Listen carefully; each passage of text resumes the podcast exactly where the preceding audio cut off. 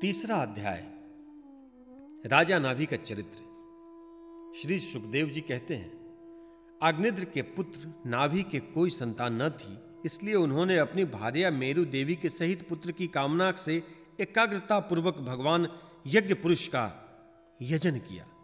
यद्यपि सुंदर अंगों वाले श्री भगवान द्रव्य, देश, काल, मंत्र, ऋत्विज, दक्षिणा और विधि इन यज्ञ के साधनों से सहज में नहीं मिलते, तथापि वे भक्तों पर तो कृपा करते ही हैं। इसलिए जब महाराज नाभि ने श्रद्धा पूर्वक विश्व शुद्ध भाव से उनकी आराधना की, तब उनका चित्त अपने भक्त का अभिष्ट कार्य करने के लिए उत्सुक हो गया। यद्यपि उनका स्वरूप सर्वथा स्वतंत्र है, तथापि उन्होंने प्रवर्ग कर्म का अनुष्ठान होते समय उसे मन और नयनों को आनंद देने वाले अवयवों से युक्त अति सुंदर हृदयकार्षक मूर्ति में प्रकट किया। उनके श्री अंग में रेशमी पीतांबर था। वक्ष स्थल पर सुमनोहर श्री वत्स चिन्ह सुशोभित था। भुजाओं में शंख, चक्र, गदा, पद्म तथा गले में वनमाला और कौतिह मणि की शोभा थी। संपूर्ण शरीर अंग प्रत्यंग की कांति को बढ़ाने वाला किरण जाल मंडित मणिमय मुकुट कुंडल, ककण, करधनी, हार, बाजूबंद और नुपुर आदि आभूषणों से विभूषित था। ऐसे परम तेजस्वी चतुर्भुजी, पुरुष विशेष को प्रकट हुआ देख, ऋत्विज सदस्य और यजमान आदि सभी लोग ऐसे आह्लादित हुए, जैसे निर्धन पुरुष अपार धनराशि पाकर फूला नहीं समाता। फिर सभी ने सिर झुकाकर अत्यंत आनंद पूर्वक प्रभु की अर्ध्य द्वारा पूजा की और ऋत्विजय ने उनकी स्तुति की। ऋत्विजय ने कहा, पूज्यतम, हम आपके अनुगत भक्त हैं। आप हमारे पुनः पुनः पूजनीय हैं। किंतु हम आपकी पूजा करना क्या जाने? हम तो बार बार आपको नमस्कार करते हैं। उतना ही हमें महापुरुषों ने सिखाया है। आप प्रकृति और पुरुष से परे हैं। फिर प्रकृति गुणों के कार्यभूत इस प्रपंच में बुद्धि फंस जाने से आपके गुण गाण के सर्वथा असमर्थ ऐसा कौन पुरुष है जो प्रकृति नाम, रूप एवं आकृति के द्वारा आपके स्वरूप का निरूपण कर सके? आप साक्षात परमेश्वर हैं। आपके परम मंगलमय गुण संपूर्ण जनता के दुखों का दमन करने वाले हैं। यदि कोई उन्हें वर्णन करने का साहस भी करेगा तो केवल उनके एक देश का ही वर्णन कर सकेगा। किंतु प्रभु, यदि आपके भक्त प्रेम गदगद वाणी से स्तुति करते हुए सामान्य जल, विशुद्ध पल्लव, तुलसी और दूब के अंकुर आदि सामग्री से ही आपकी पूजा करते हैं तो भी आप सब प्रकार संतुष्ट हो जाते हैं। हमें तो अनुराग के सिवा इस द्रव्य कालादि अनेकों अंगों वाले यज्ञ से भी आपका कोई प्रयोजन नहीं दिखलाई देता।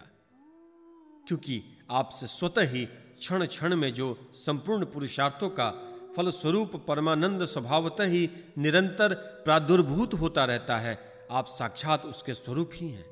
इस प्रकार यद्यपि आपको इस यज्ञादि से कोई प्रयोजन नहीं है तथापि अनेक प्रकार की कामनाओं की सिद्धि चाहने वाले हम लोगों के लिए तो मनोरथ सिद्धि का पर्याप्त साधन यही होना चाहिए। आप ब्रह्मादि परम पुरुषों की अपेक्षा भी परम श्रेष्ठ है। हम तो यह भी नहीं जानते कि हमारा परम कल्याण किसमें है, और ना हमसे आपकी यथोचित पूजा ही बनी है।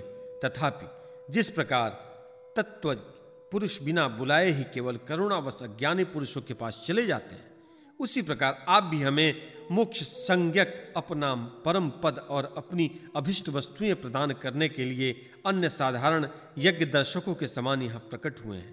पूज्यतम, हमें सबसे बड़ा वर तो आपने यही दे दिया कि ब्रह्मादि समस्त वरदायकों में श्रेष्ठ होकर भी आप राजर्षि नाभि इस यज्ञशाला में साक्षात हमारे नेत्रों के सामने प्रकट हो गए।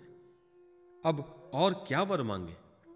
प्रभु आपके गुण गणों का गान परम मंगलमय है, जिन्होंने वैराग्य से प्रज्वलित हुई ज्ञानाग्नि के द्वारा अपने अंतकरण के राग द्वेषादि संपूर्ण मलों को जला डाला है।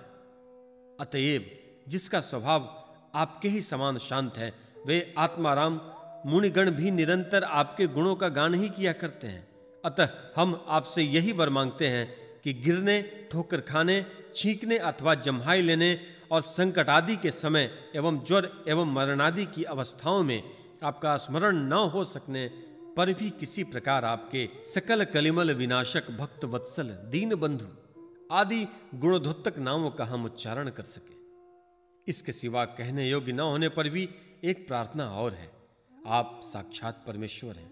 स्वर्ग, अपवर्ग आदि ऐसी कोई वस्तु नहीं है जिसे आप न दे सके। तथापि जैसे कोई कंगाल किसी धन लुटाने वाले परम उदार पुरुष के पास पहुंचकर भी उससे भूसा ही मांगते हैं। उसी प्रकार हमारे यजमान ये राजर्षि नाभि संतान को ही परम पुरुषार्थ मानकर आपके ही समान पुत्र पाने के लिए आपकी आराधना कर रहे हैं। यह कोई आश्चर्य की बात नहीं है। आपकी माया का पार कोई नहीं पा सकता और न वह किसी के वश में ही आ सकती है। जिन लोगों ने महापुरुषों के चरणों का आश्रय नहीं लिया, उनमें ऐसा कौन है जो उसके वश में नहीं होता? उसकी बुद्धि पर उसका पर्दा नहीं पड़ जाता और विषय रूप विष का वेग उसके स्वभाव को दूषित नहीं कर देता। देव देव, आप भक्तों के बड़े बड़े काम कर देते हैं। हम मंदमतियों ने कामनावश इस तुक्ष कार्य के लिए आपका आह्वान किया। यह आपका अनादर ही है, किंतु आप समदर्शी हैं। अतः हम अज्ञानियों की इस दुष्टता को आप क्षमा करें। श्री सुखदेव जी कहते हैं, राजन, वर्षाधिपति नाभि के पूज्य ऋत्विजय ने प्रभु के चरणों की वंदना करके जब पूर्वोक्त स्त्रोत की स्तुति की, तब देवश्रेष्ठ श्रीहरि ने करुणावश इस प्रकार कहा। श्री भगवान ने कहा, ऋषियों, बड़े असमंजस की बात है। आप सब सत्यवादी महात्मा हैं। आपने मुझसे यह बड़ा दुर्लभ वर मांगा है कि राजर्षि नाभि के मेरे समान पुत्र हो। मुनियों, मेरे समान तो मैं ही हूँ, क्योंकि मैं अद्वितीय हूँ। तो भी ब्राह्मणों का वचन मिथ्या नहीं होना चाहिए। द्विजकुल, मेरा ही तो मुख है। इसलिए मैं स्वयं ही अपनी अंश कला से धनंदन नाभि के यहाँ अवतार लूँगा, क्योंकि अपने समान मुझे कोई और दिखाई नहीं देता।